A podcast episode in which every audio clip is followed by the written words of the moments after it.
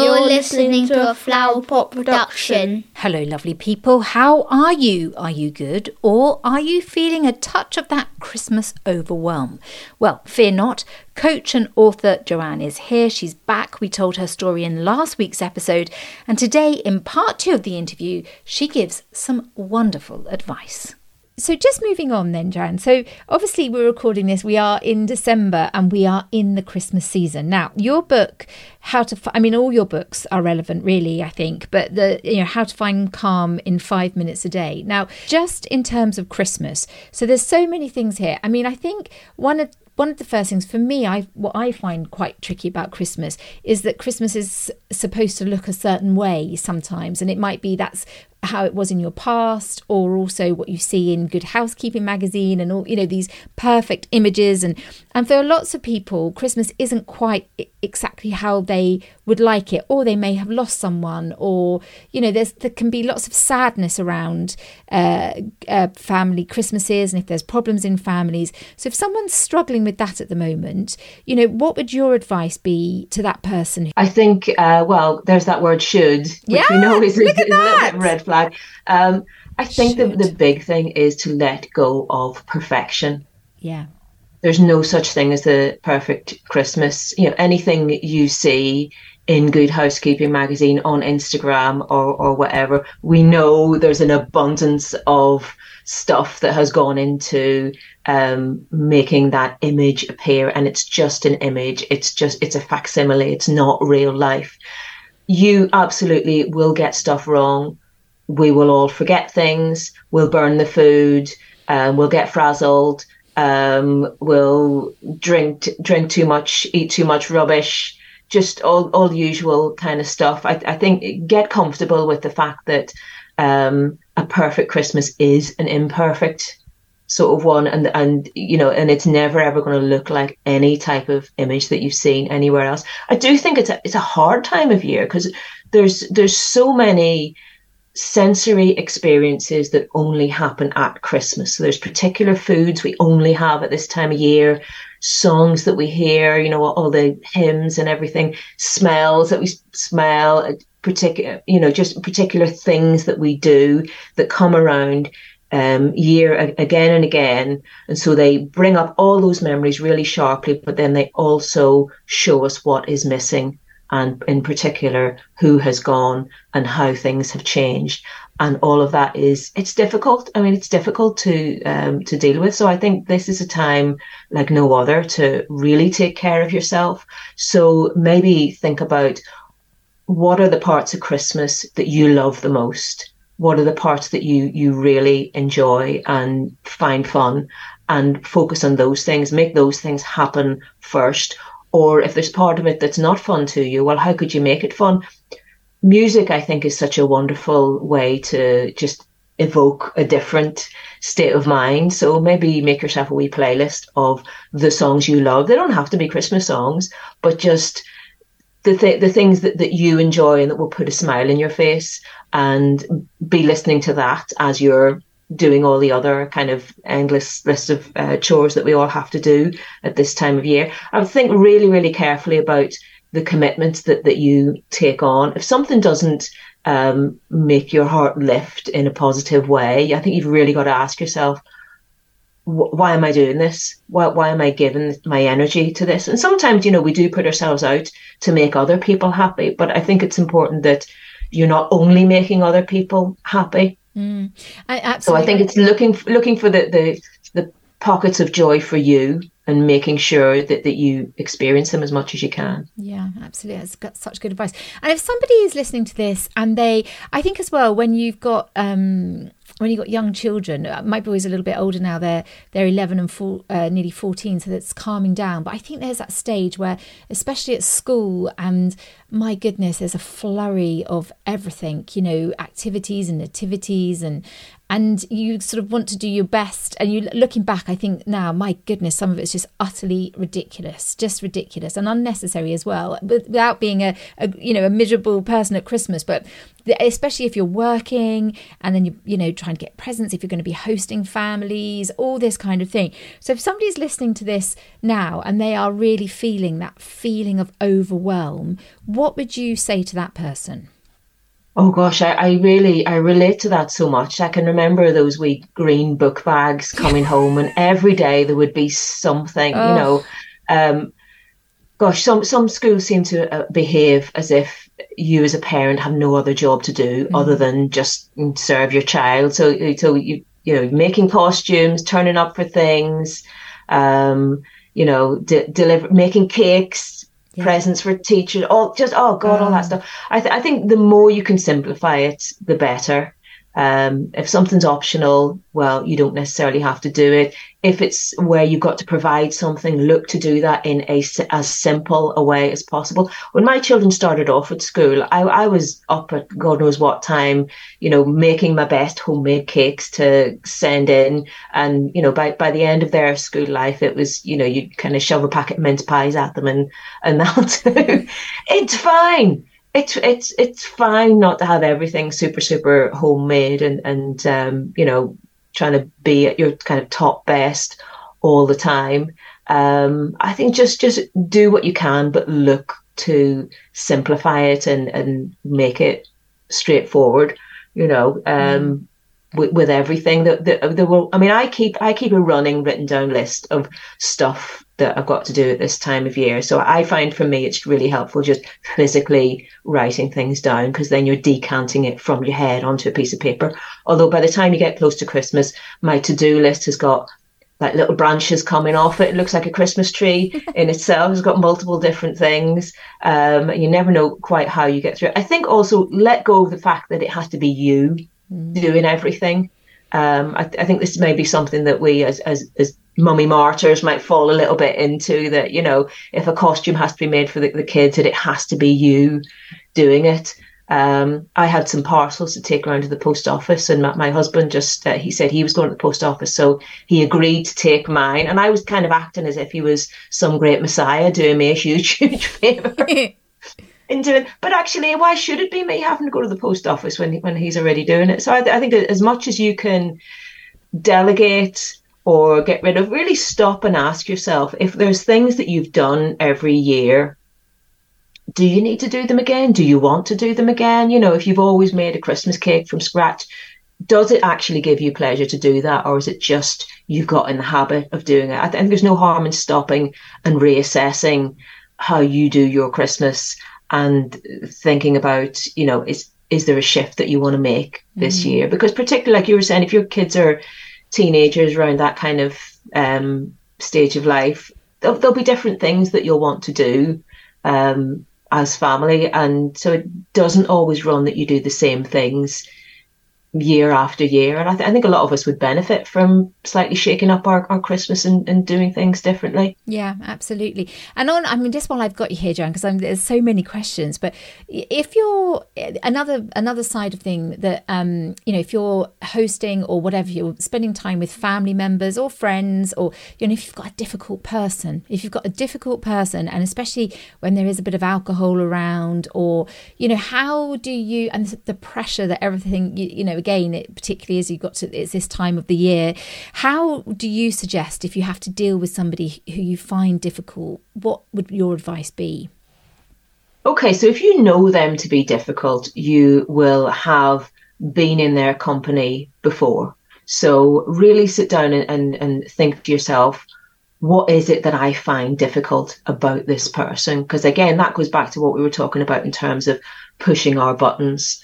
It's rare that you find somebody that the whole world finds difficult. You know, some people can just deal with people quite easily. So be very specific, because calling something difficult is a vague label. It's very hard to deal with something that's vague. It's like trying to catch a cloud. So think to yourself, what is it about that person? Is it that they say things that are a bit mean, that they've got some attitudes that you don't agree with, that they hog the TV, or they drink too much? Really be specific on what is it that you expect, and then once you're specific, then you can make a plan around that. You know, do you just grin and bear? Are there some parts of it that actually aren't worth engaging with. I mean, so what if they want to watch the telly all themselves? That's fine. You get up and go out and go for a walk and do your own thing, do your own fun stuff. Could it be that there's somebody else in your family who doesn't find that person difficult to deal with? So maybe you can put them together at the table so it becomes less of an issue for you. I think the more specific you get on what the problem is, the easier it becomes to then find a solution to that problem. And sometimes there's not. Sometimes, you know, you just have to see that you know, that this is one of the imperfect parts of your imperfect Christmas, and you know, you'll miss them when they're gone. It's so true. It's all about bringing back. In one of your episodes you spoke about it, about the feeling of control, that actually, you know, the truth is we're not in control of anything around us. As you gave the example of making a cup of tea, even that you could go and then not be any milk in the fridge, or which I think is actually the case in our house at the moment. It really is. But it's the fact that if you, it brings, gives you that, and that horrible feeling of powerlessness and hopelessness, which can really, I think, creep up on you. And it certainly had done with me. But actually, if you can then, like you say, that is taking control and being very, very specific, rather than, oh, that person's so difficult. But if you're very, very specific, it actually gives you a little bit of feeling of control over yourself a bit as well. And that's quite liberating, I think. Yes, I mean, it's, as I talked about, you can split things into things that you can make a difference about and things that you can't. Okay, and if it's something that you fretting about it, worrying about it, is not going to make any difference, then I think your challenge to yourself is to let go of the worry, let go of focusing on it, because it's not going to make any difference at the end of the day. If there's something that you can change, then your challenge is to identify what can you do to make a change, and when will you do that? You know, if you keep inviting the difficult person every year round for Christmas, you can't then complain that there's a difficult person in your house, because you've invited them in there. You know, again, maybe you decide to do something differently. Maybe you don't see them on Christmas Day. Maybe you go out another time. Often I think emotions can be heightened because everybody's in the same house for days, usually more people than you've got room for in your house, for days and days on end, and that can often lead to heightened emotions, can't it? Yeah. But I think it's a question of asking yourself, what can I change here, and then what will I change here, and what am I actually going to do?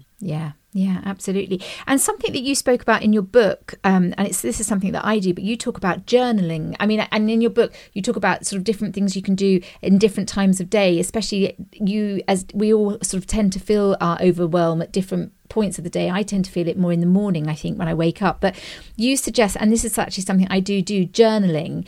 And actually what I love is that you give really practical tips. So rather than just journaling about how you're feeling, but actually, you know, what does calm look like today, or what am I going to find challenging today? And that again just gives you that feeling of a bit of intentionality, I suppose, over your day, and that helps as well.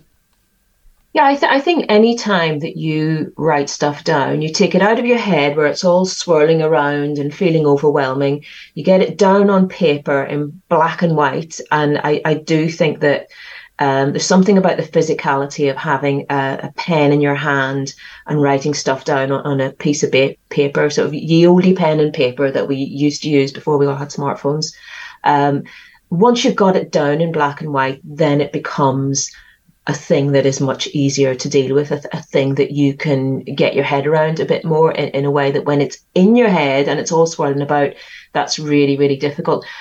You know, journaling, some people find it tremendously helpful to journal every day. I personally, I tend to write stuff down when I'm trying to work stuff out.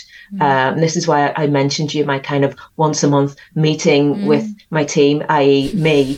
I find that really, really useful to just ask myself, you know, what have I learned from any situations? And there's always a lot of interesting stuff that comes up. I mean, journaling is something that it may feel like it's an extra thing to add into your day around Christmas time, but even just a simple writing lists, you know, writing down what you intend to do, that can just be so helpful to make you feel like you're maybe not in control, but you've got more of a handle on everything that's going on. Mm-hmm. And sort of breaking it down into sort of bite-sized chunks as well, not trying to do everything all on one day, and that, and just sort of then you can, if you schedule it out, you can see actually this is doable. It's like you say, it's just all breaking it down, and like you say, when you name what the problem is, or you name this helps in such a way, and it gives such a clarity. And presumably as well, you would say, I mean, Christmas, it's what Christmas is for you. So like you say, if it is having those moments, or watching some lovely Christmas films, or going for a nice walk, or Christmas can be for you what Christmas is. It doesn't, you don't have to subscribe to making it everything for everyone. No, absolutely, because we've all met people who you can never please at Christmas, no matter how much thought you put into their gift, or how you're going to spend the day, or whatever. I think you just have to do whatever you can do from a place of love and kindness, and try and give that out into the world. And B, acknowledging that sometimes the difficult people that we meet, there may well be a very good reason why that person is difficult at Christmas, as we talked about how evocative a time it is. You know, it may be that they maybe haven't had happy Christmases before. It may be that you're missing somebody who would normally be there and you know, isn't with you for whatever reason. I think there's a lot of challenges, a lot of potential for stress and anxiety around Christmas time. This is why kind of identifying it, the parts of it that you enjoy is really the place to start. It's such good advice, Joanne. It really is. Thank you so much. And just sort of stepping away then from Christmas, if somebody is listening to this, and okay, they might have a big Christmas to-do list, but then, you know, they're going to do what you do and have a team meeting with themselves, which is just such a fabulous idea. You know, if someone's feeling really stuck, listen to this, thinking, do you know, I do want to do something different. Life for me is not working as it is, whatever that may be it a job, be it just the way of living, be it feeling unhealthy, but just feeling completely stuck. And actually, do you know what? No matter what I do, it's never going to be any different. If somebody is feeling like that and feeling quite negative, so is still not 100% convinced, although they probably should be after listening to you, because I think it's just such great advice. But what would you say? Sorry, I said the word should then again, apologies. But what would you say to that person who is just feeling really stuck and helpless and really doesn't know what they want to do next, but know they need to change in some way? Well, I mean, the obvious thing is to talk to someone else. You know, that's how you get an objective eye on your situation, and that's how you open yourself up to more thoughts that you maybe wouldn't have come up with by yourself. Obviously, the obvious thing is a coach, career coach, life coach, whatever. I would say coaching is mature enough now as a business, because obviously I've been doing it over 20 years, so I've seen how it's grown and grown, that coaches tend to specialize in particular worlds or particular issues. So if you have a particular type of job, let's say you're a teacher, an accountant or whatever, there will be a coach out there who specializes in teachers, accountants, or as I do, people in media and the creative world. So I would be looking for somebody who knows your particular world. I do think it's quite common to feel like you want to change, but feel quite overwhelmed and not know what that change might look like. Sometimes, you know, when you could change and do anything at all, having too much choice is the same as having not enough choice, because it can just, it's overwhelming. It's too much. You don't know what to do next. And this is where another person can really help you to kind of guide through that. But I would maybe start and think about if you don't have a clear picture of what you want to do, but you know you need to make a change, maybe make a list of the things you don't want to happen. What is going on in your life right now that tells you that something needs to change? And this is where probably writing stuff down, journaling, is really, really useful. What do you not want to happen in your next job? What is going on that you would like to take with you? And what are you absolutely done with and you don't want to happen again? I think sometimes being clear on what we don't want can be quite a useful steer if you're not clear on what you do want. Mm. And would you say, I mean, if you do know what you want to do, so say, for example, if you work in television, but you want to work in interiors, say, would you... when you say go to a specialist, do you go to the specialist in what you already do to help you change, or would you go to the specialist in what you want to do? I suppose it depends if you know what you want to do, if that makes sense.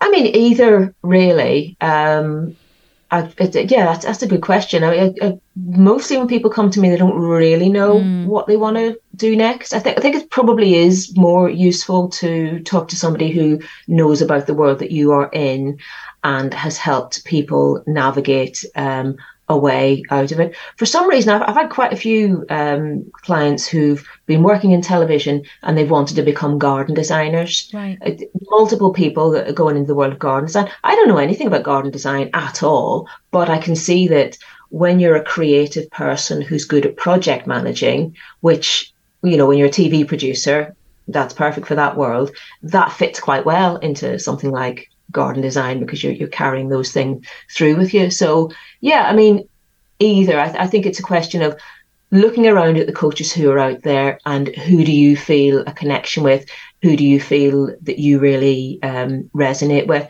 I had a client a while ago and I was really pleased. She said to me, you know, I was looking at all these career coaches and they're all very alpha and you're not like that at all. And I said, yes, you're exactly right. As I said, I'm not somebody who will pitch up and tell you how to live your life. But what I will do is I will help you find how you want to live your life. Coaching's not about, you know, being some kind of strict super nanny type figure who's going to wag the finger at people and tell them what they're doing wrong in their life. It is about kind of gently helping them connect with where they want to go next and make changes that will make their life a better place to be in.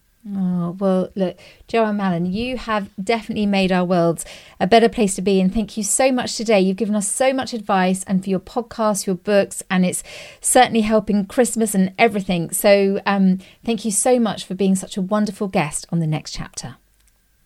Really lovely to talk to you, Ali. Thank you so much for having me today. So there you are. I really hope that helped. And what next when it comes to Christmas? Well, I love this. The perfect Christmas is an imperfect one. I'm going to really, really remember that. I also love Joanne's advice about writing everything down and using writing to work out what the problem really is. Now, you can find Joanne and her wonderful work at her website. The link is in the show notes. You can find me and my books at elliebarkerwrites.com. And if you're a mum feeling like you can't do anything right, well, my books, The Juggle and The Secrets of the Coffee Club, touch on exactly this. I'm hoping they'll make you feel like you're less alone. Now, this episode is brought to you in partnership with Empire Fighting Chance. They're transforming young people's lives, and if you have any concerns about a young person in your life, their work is making a difference all over the world. And that's a wrap for Series 10. Thank you so much for listening. I've already started recording conversations for the new year and I'm so excited to share them with you. Next chapters and New Year's, here we come. But in the meantime, happy Christmas. I hope it's perfectly imperfect. I think you're brilliant and Joanne does too. Speak soon.